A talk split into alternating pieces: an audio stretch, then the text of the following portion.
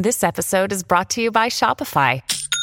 Forget the frustration of picking commerce platforms when you switch your business to Shopify, the global commerce platform that supercharges your selling wherever you sell. With Shopify, you'll harness the same intuitive features, trusted apps, and powerful analytics used by the world's leading brands. Sign up today for your $1 per month trial period at shopify.com slash tech, all lowercase. That's shopify.com slash tech.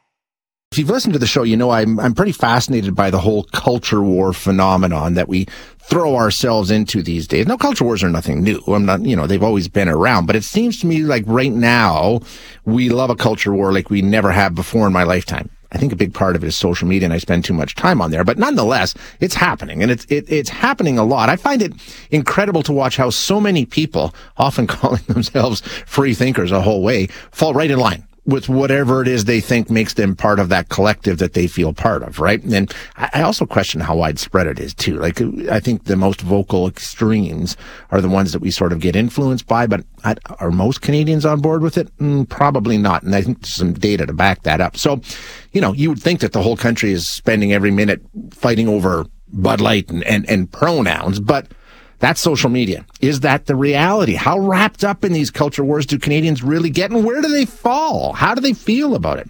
Well, some people have set out to answer that very question, including our first guest today, Eric Kaufmann, senior fellow at Macdonald Laurier Institute. And Eric uh, joins us now. Eric, thanks so much for your time. I appreciate you being here. Great to be here, Shane. Culture wars, just so everybody's aware, I think we understand it, but basically what it is is you've got the left and you've got the right picking any particular issue. You can pick one and, and go into war over it, basically, right? Well, yeah. I mean, I think there's a distinction though between just cultural conflicts. You know, in the past we've had battles over, you know, selling of alcohol or, or yeah. Catholic and Protestant. But I think when we say culture war nowadays, we're, we're talking about something more specific, which is battles over the boundaries of speech. You know, when does Sure. free speech run up against emotional safety, or, or when does a version of the past uh, run up against people's feelings, that kind of thing. Yeah, I think yeah, absolutely. And and it's sort of we have our prescribed positions on that, right? And and we sort of we would have our progressive or our left feel one way about it, and our conservatives or our right feel, you know, we need to come down more on this side or that side, and that's sort of where the differences lie. Yeah, absolutely right. And I think you know it's really down to to what extent you value um, equal outcomes and emotional harm protection for race, gender, sexual minority groups as your top value, or is it things like free speech, truth, uh, attachment to national community, for example? So you did some work to find out exactly how Canadians really do feel about this and how wrapped up they really are in it. And it found that despite what we hear and, you know, the narrative that is sometimes presented, Canadians aren't really on board with all these culture wars, right? By and large. And, and the whole fight is pretty clearly outlined as where Canadians feel about some of these issues. Well, it's it's yeah, yeah. I mean, uh, basically, I'd undertaken studies in the Britain and the U.S. that are basically using a lot of the same questions, and I found Canadians were exactly, almost exactly in line with where British and American opinion is. And I think that was quite surprising because it's certainly in terms of public policy and media, Canada, you would have thought, leans quite a bit further towards the woke side of the equation than the U.S. and Britain. And so, in that sense, I, I was quite surprised by these findings. Okay, so what were the findings? Let's go through some of these data points. First of all, what, what kind of issues were we talking about here? What were we looking at? Well, there's two kind of broad categories. One is to do with cancel culture, your views on, you know, whether Frances Widdowson, for example, to use an Alberta example, should have been fired from her job for her views on, uh, you know, the residential schools and so on. So you have cancel culture on the one hand, then you have sort of critical race history questions around, for example, is Canada a racist country? Uh, and, and that that's really quite surprising because there you see that actually Canadians only about 30% by a sort of 70-30 margin they oppose the idea of calling Canada a racist country. Uh, in the U.S., by contrast, 55% of Americans would agree to that statement, and in Britain it's like 41%. So that's Canada's actually less woke than those countries on that particular question. Um, on on gender issues, we Yeah. also see a very similar profile, whether it's about gender reassignment surgery for minors or uh, use of pronouns and all these questions. Canadians are leaning more basically on the anti woke side of the ledger. And, and that was surprising. I mean, I, how how did you take that? I mean, like you say, it was in line sort of what we see with the U.S. and what we see with the U.K. Did it surprise you that it came back the same for Canada?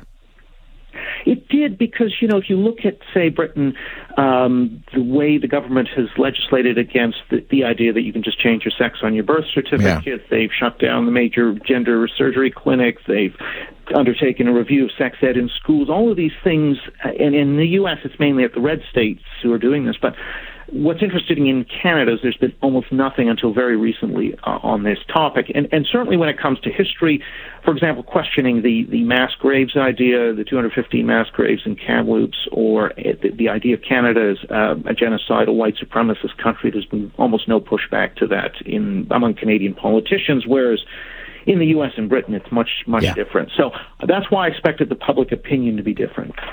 Um, is, does it bring, I mean, we talk about Canada being a massive country, and not everybody thinks the same necessarily, but in this findings, did they? I mean, or is there a big difference? Is Quebec very different? Is BC very different? Or are most Canadians on the same page? They really are on the same page, and what's what's interesting is how little difference there is. First of all, within English Canada, there's virtually no provincial differences, or very hmm. minimal.